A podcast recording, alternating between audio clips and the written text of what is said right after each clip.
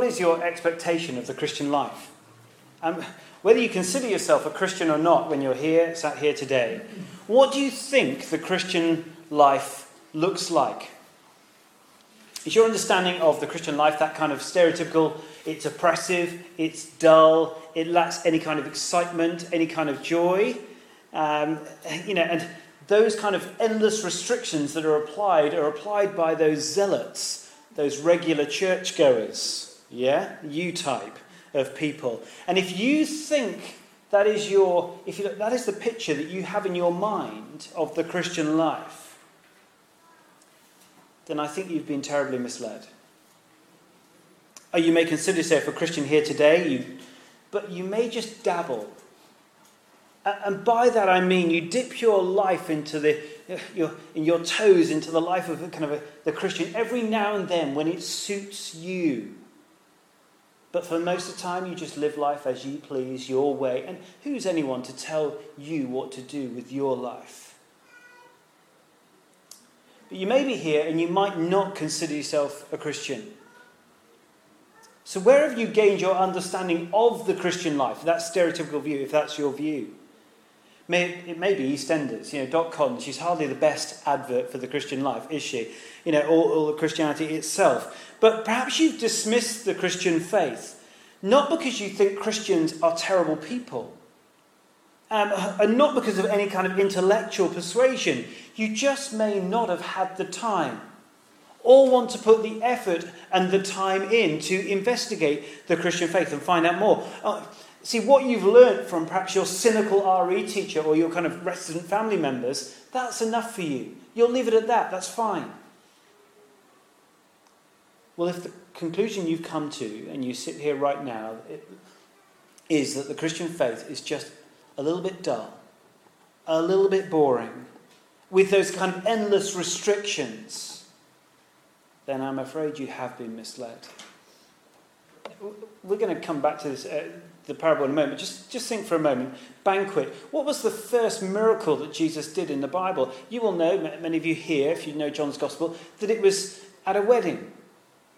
And Jesus turned a whole number of vats of water into amazing wine. And he turned out a kind of average party to an amazing party with joy. And it was just great, great, great. He was so, like, frivolous. And you might kind of say, why? Surely the bigger things for, for Jesus to do, for his first miracle, surely he should like heal the sick or feed the hungry? Surely not. Isn't that the main thing you're thinking? Well, no, Christianity, that is you know, being part of the kingdom of God, having God's kingdom power within us, is about many things. And those things are very, very important. But supremely, it is about eternal joy, being face to face with the glory of God. A kind of joy that we taste when we go to the best party or the best stadium gig of your favourite band or whatever it may be. You know, that, that big, huge thing, the huge banquet with eight courses with knives and forks that go the whole way to the end of the table. But that is a taste. It's just a taste of a joy that will last forever in the kingdom of God. And we see this explained in the parable, the parable of the great banquet today. But you see, the reason Jesus tells us this parable is because who gets into that banquet, that everlasting joy? Who gets in? And that is the shock of the parable, I think. Because this parable will, I guess, will be warning to some here but at the same time, I think it will also be great comfort for others. Let's just dip our toes in, shall we, at the beginning. Look at verse 15 if you can. Jesus is at the house of this prominent Pharisee. You see that from the beginning of the chapter, back in verse 1. He heals a man, right in those early verses, a man with dropsy, and it's on the Sabbath day. The religious folk, the Pharisees who are there, they're not happy, they remain silent. You can see this kind of, they're, kind of, they're trying to get Jesus. He's breaking all of their rules. And Jesus begins to speak and pride and social status were preventing the, the gathered great and good to see that the kingdom of God, with this man that was speaking at the table that they were sat at, was going to come in him. They couldn't see. pride and social status was just saying, it can't be that. And Jesus, when he speaks, is controversial to say the least. That short parable that follows, we're not going to look at it today, but it shows that disciples in his kingdom, they wouldn't be marked as the Pharisees were marked, but they would be marked with two things humility and generosity. I tried to think of a kind of parallel for us, and we're Imagine you're sat at a dinner party, really nice, you know, with lots and lots of knives and forks and so on, where everyone has spent the whole evening, as they do, telling you how great things were at work, how big the bonus was going to be, the car that they were looking forward to. We're going to do an extension, it's going to go out 20 metres from the back, and, and all of these kind of things, and everything's going to be electronic and so on. And do you know how the children are developing? They've got into the best school. Oh, do you know? He's only three weeks old and he said 60 words already. He's amazing. And so on. Or is that just the dinner parties that I go to? Well, what Jesus says here would be like us at that kind of dinner party doing this kind of thing as people were tucking into their creme brulees. I printed out a little um, sheet for you from the internet today for all my guests. It, it tells us um, of uh, the 23 million people that are starving in North Africa at the moment do enjoy the creme brulee. I don't think it would be any less shocking what Jesus is saying here. Because Jesus speaks to these people who held themselves in so much esteem and they were so proud. And he warns them, he says, the kingdom of God shows unconventional humility and unconventional generosity that ought to be the norm for followers in the kingdom of God and visible to others. That kind of self promotion and uh, pretentiousness that we so easily fall into has no place within God's kingdom. And one of the dinner guests, you get into verse 15, take, cast your eyes down there, in, right at the beginning of our passage. And he blurts out, I guess in a rather embarrassed and socially awkward way. Look what he says Blessed is the man who will eat at the feast in the kingdom of God. It was probably to break the silence after all that Jesus had said before. Uh, it's kind of an empty cliche before the conversation probably moved to the weather or the security at the Olympics. You know, and the gathered knew that God, um, through Isaiah the prophet, had promised that the kingdom of God would be like a great feast and a banquet and so on. And um, that God had provided so much and would host this great banquet that would make any kind of, you know, big banquet at the Buckingham Palace just like a happy meal from McDonald's. And so, if you're a first century partygoer, as the situation we see here, in the company of a kind of seemingly esteemed church minister, kind of Jesus here, uh, to throw out a phrase like this, as we see in verse 15, would be quite normal. It would break the awkward moment. And if you said it, you'd be marked out as a kind of respectable man, a kind of good church going type person. Blessed is the man who will eat at the feast of the kingdom of God. That's a good thing to say in front of a church minister. But behind that cliche is a very dark sentiment. Because what he's saying, he's saying to Jesus there, hey, by the way, I'm good enough. Uh, uh, you know, blessed is the man. I, I'm the man. You don't have to worry about me, Jesus. I'm that kind of religious sort of person that, that you can just back off from, thank you very much. People say things like this to me every day. You'd be surprised, you know, when you're a church minister, amazing people, people just come up to you in the playground or when you meet someone and they, they say all sorts of things. And it's a kind of self justification, as I think this man in verse 15 is, is kind of doing. People say to me things like this without any introduction. Say, we went to a charity dinner last night. Do you know that? They never tell me that they spent £500 on the ticket and then probably paid for, you know, a day at a tennis club for £8,000 just to show off their mates they've got that kind of money. You know, and it, just, it's such a good cause. And then they walk off. they say things like this all the time. And the expectation is, you're amazing. You want a pat on the back. Let me give you a kind of religious hug and say you're wonderful. You'll be okay with Jesus because you went to that charity ball.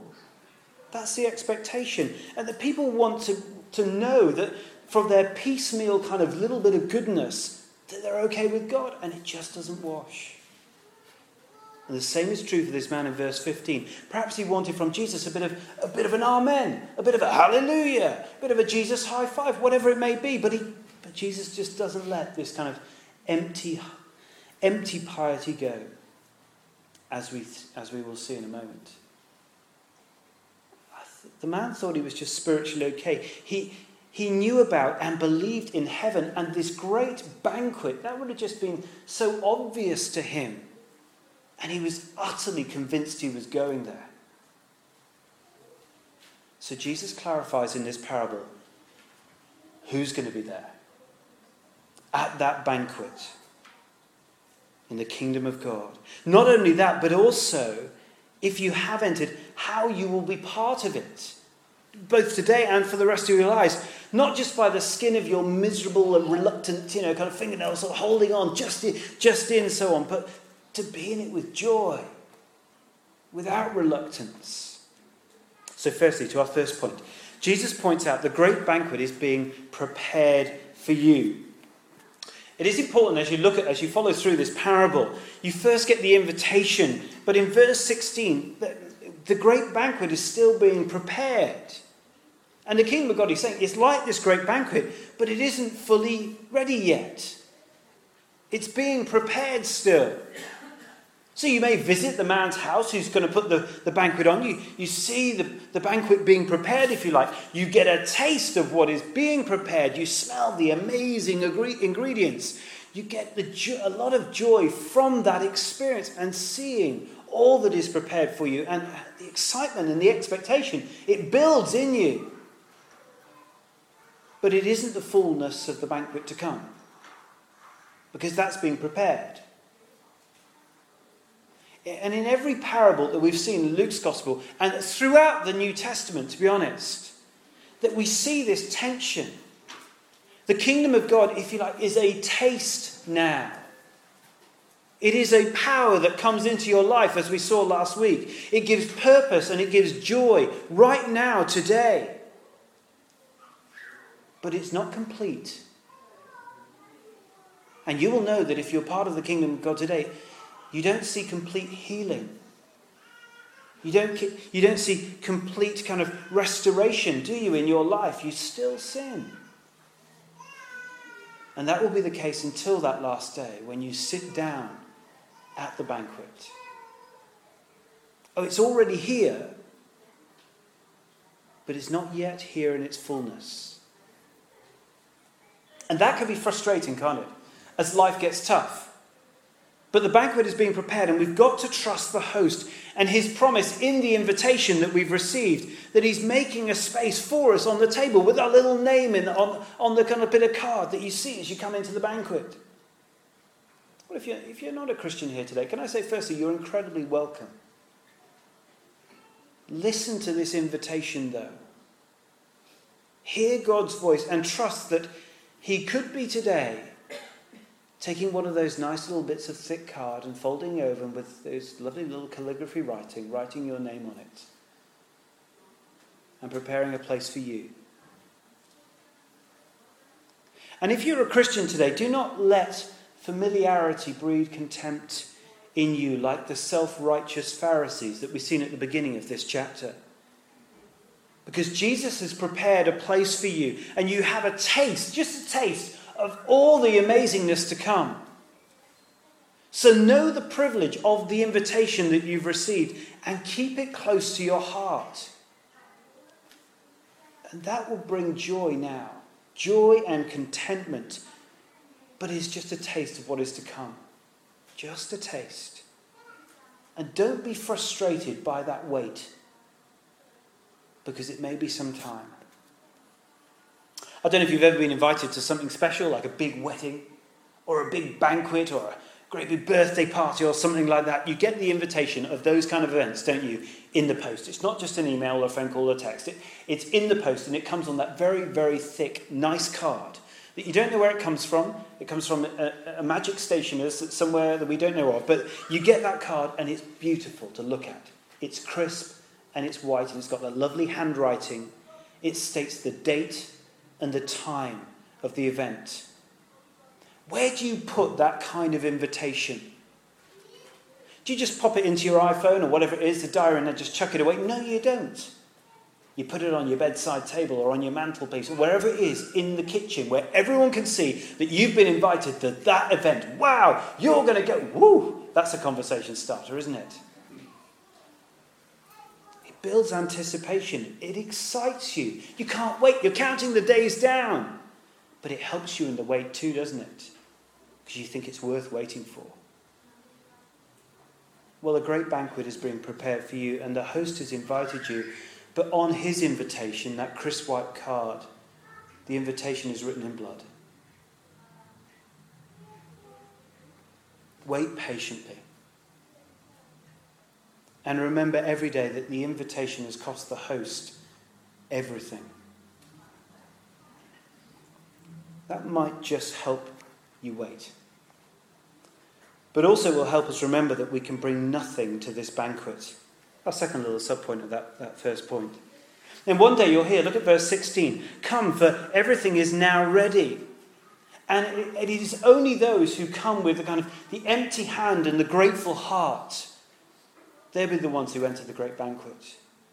And notice in verse 16, it's not only this perceived slowness of preparation that can frustrate us. We want to be there, don't we? It's going to be amazing. But it's also worth the wait I, I, did want to put this in, I'm not sure where to put it. You know when you get invitations, it always says carriages at 12, which basically means a taxi is going to arrive. It's an old phrase. Just remember there's no carriages at 12 in the eternal banquet. It goes on forever. Uh, if you like, well, you know, the, the, the wait will frustrate us, but it's going to go on, so just keep waiting. But, but also notice in that little verse, you've got nothing to bring. See, the invitation here, it doesn't say bring a bottle, does it? You can't ring up and say, Would you like me to bring a dessert? That seems commonplace these days. There's no expectation that we can bring anything to this banquet.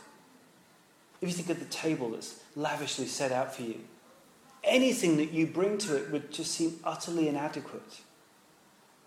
And look at your life and just think is there anything that you have, can bring, can do that will stand in eternity, in the perfection of God forever? You can't bring any stuff to put on the table, can you?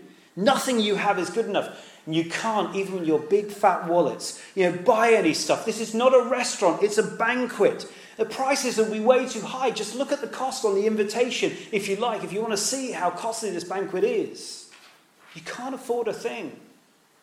You can't bring stuff. You can't pay for stuff. You just got to come with empty hands and grateful hearts. I don't know. If, can you imagine if you've been invited? I had the state banqueting hall of Buckingham Palace on the screen, but can you imagine if you've been invited there? It looked amazing. I've never been, but there we go. Um, yeah, but imagine if you got invited to this state banquet with all the knives and forks, you know, eight courses, whatever it is. And you said to the taxi driver on the way, oh, by the way, there's a Mackie D's. Can we just pop in for a drive through? I fancy a Big Mac on the way. Can you imagine? Don't spoil it. Also, don't insult the host saying it's not going to be good enough.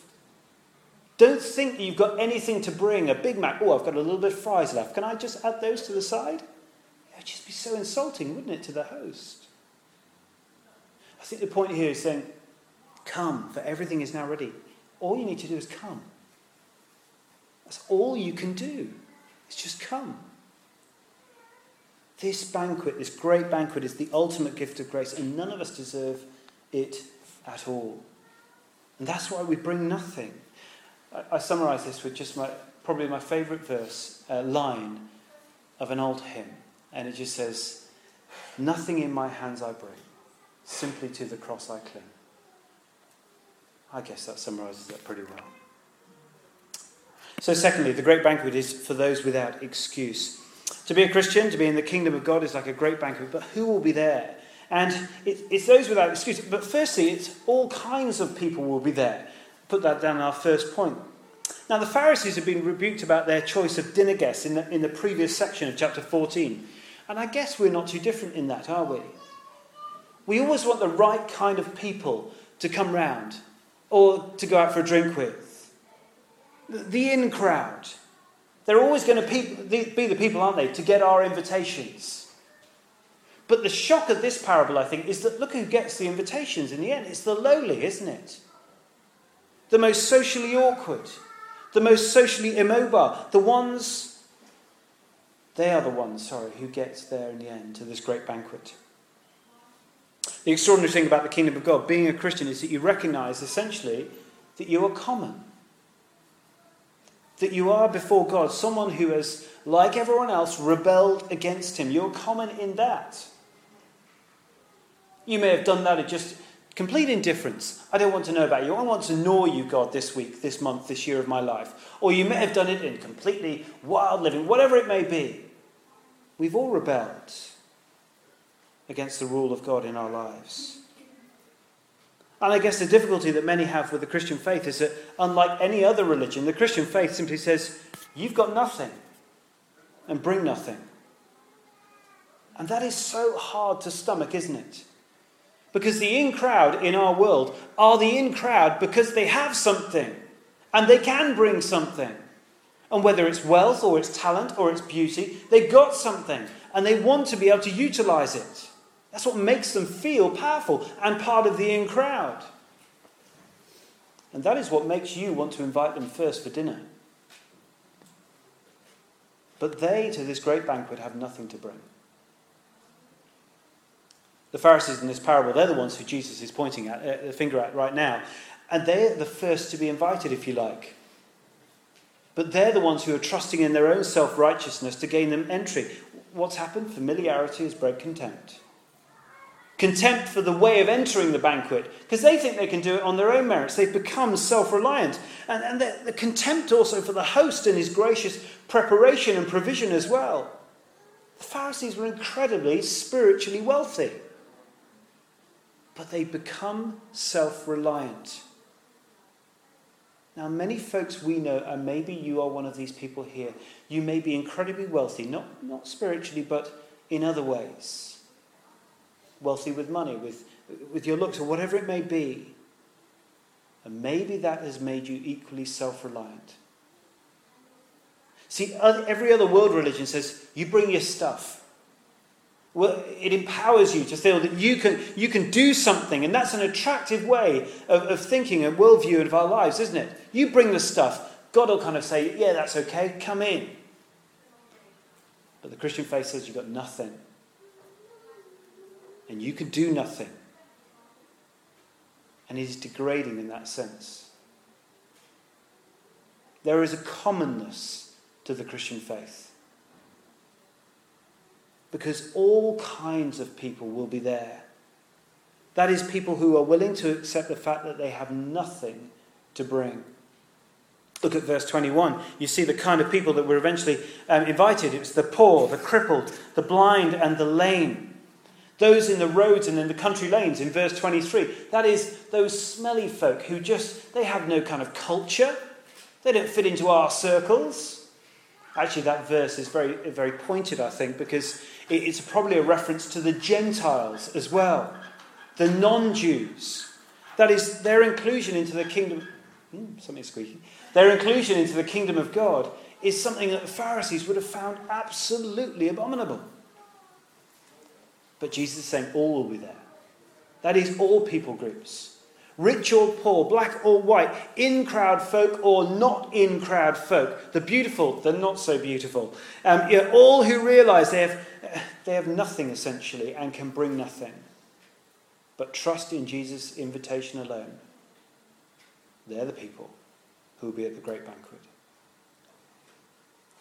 Now, I just want to apply this a little bit.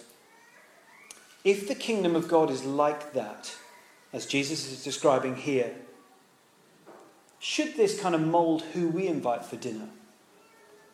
Who we choose to go out and have a drink with? Familiarity, I think, can so easily breed contempt, can't it, as it did in the Pharisees? And I guess the challenge for many of us, as it was for me this week, is how comfortable we've made ourselves and we may have reduced the kingdom of God to a group of people that, well, we just feel at home with. At those moments, I recall one man who I will one day sit down at this banquet with, and I will long to hear his wisdom. I think some of you heard this illustration before. It's probably number six in my repertoire of ten. But this man is a, a man called Henry Gerecke. He's one of my heroes.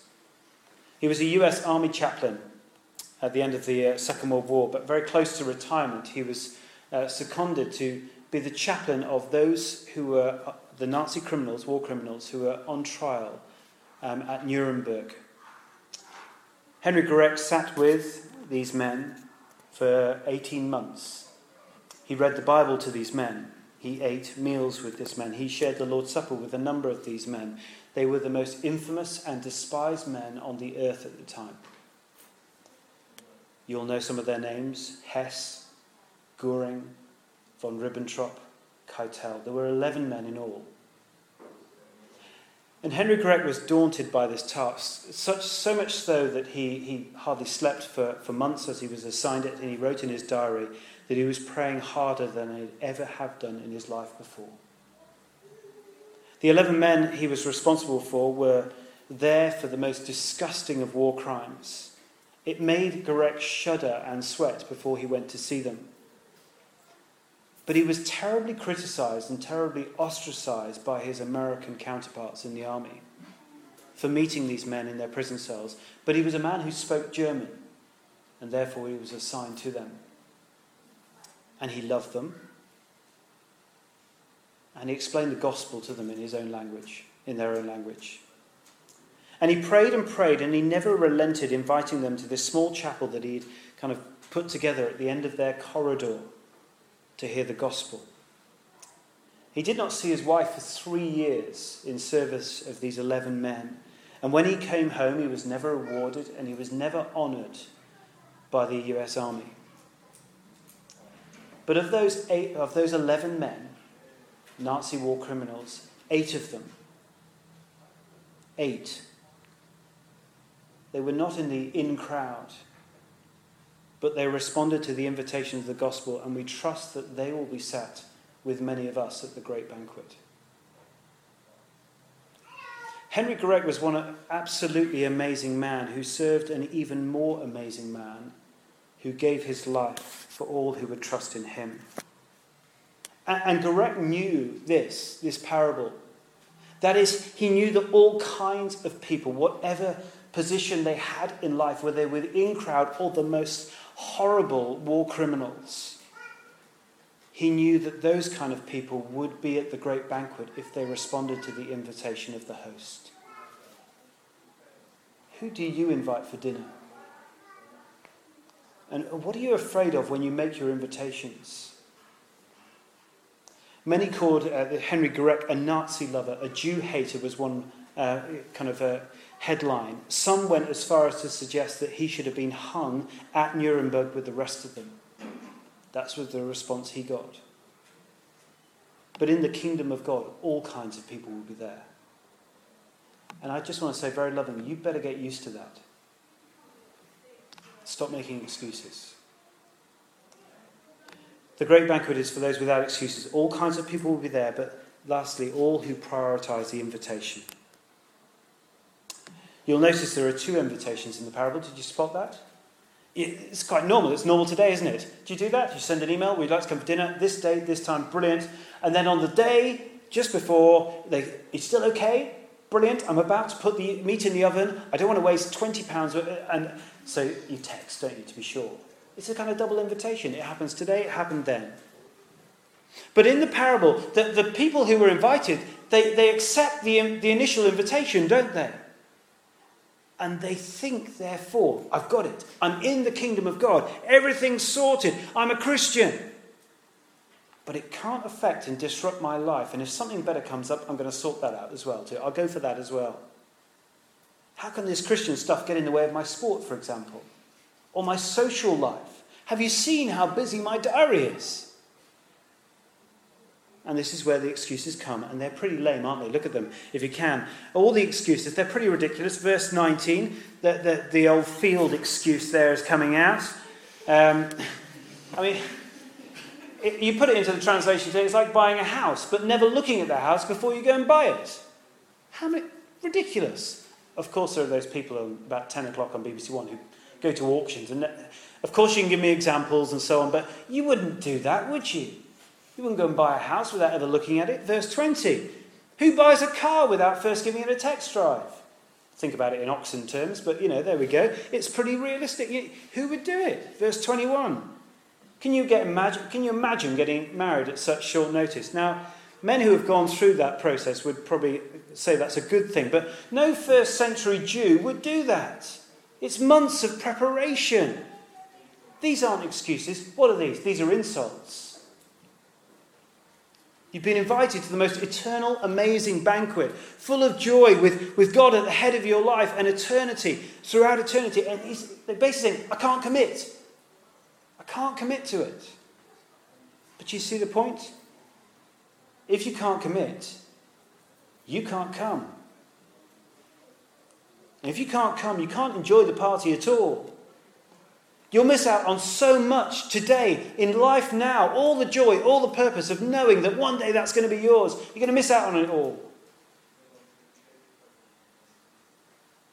That is, you want to kind of put it this way you want to sneak out of the banquet. Oh, out of this Christian life. You know what? You want to just dip your toe in something else. What you consider a better invitation. Have you done that? You get invited to two parties or three parties in one night. You go to one for a little bit, you sneak out to another and come back again. You miss out on all the kind of the bigger element of the party, don't you? And you may be saying this to yourselves, you know, you can't commit a certain part of your life, your relationships maybe. You can't commit your wallet. You, it, it seems too hard, but all you're doing is missing out the joy of the banquet now and all the foretaste that it is for all that is to come in eternity. And you're stifling God's power in your life today and the contentment and the joy that it brings as you compromise, dipping your toe in and out in various parts of your life. It is a very dangerous place to be. And that familiarity with God, just, oh yeah, I'll come when I want to, this part of my life, but not that bit. Familiarity very quickly breeds contempt. Do be very careful. So, to conclude, what is your expectation of the Christian life? And whether you consider yourself a Christian or not, what do you think this Christian life looks like? Well, look, it's a great banquet, a banquet full of joy. And it's being prepared for you right now. So, first point, wait patiently. You get a taste now. The taste is amazing, isn't it? But it's only a taste. And know that you can bring nothing, simply to the cross you cling. But come to God in His kingdom banquet, recognizing that, yeah, you've got to get used to it. All kinds of people will be there from all sorts of backgrounds, all sorts of histories in them. But they come without any excuse, as you ought to too. You can only come if you prioritize the invitation of the King. Now, all this, all of that which I've mentioned, requires one thing. And it's the context of the whole of chapter 14. Cast your eyes back to verse 11 if you can, just to close, because I think this one thing really helps us. Verse 11 says this Jesus finishes the previous parable saying, For everyone who exalts himself will be humbled, and he who humbles himself will be exalted. That was the point to the Pharisees, and I guess it's the point to us. You see, if you're going to wait patiently for this kingdom, it requires humility. Because you've got to submit yourself to God's time rather than your time. And to bring nothing requires humility because we all want to bring things. We all want to say, I've done this, I have that. And Jesus just says, No, simply to the cross I cling. Knowing all kinds of people requires humility because it blows all of your sense of kind of in crowd, out crowd, kind of social hierarchy. It blows it all out and says, No, you're all rebels, all needing the grace of Jesus Christ. Prioritizing the invita- invitation also requires humility. Because you're going to have to submit the whole of your life, not just part of it, the whole of your life, to the great host of this great banquet that will bring eternal joy at this wonderful feast. Let's pray as we close.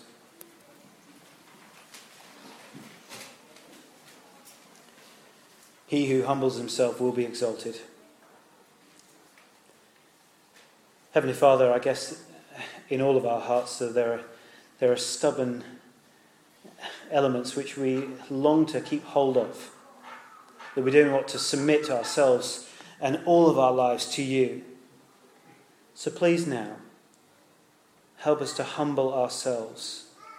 That exaltation is, we've seen a, a glimmer of it in this kingdom banquet, this eternal place of joy. And we long for that. We know that you've done everything for us to be there, that our place is made up, that there's a, a napkin with a little piece of card with our name on it, and the seat is ready for us to take our place.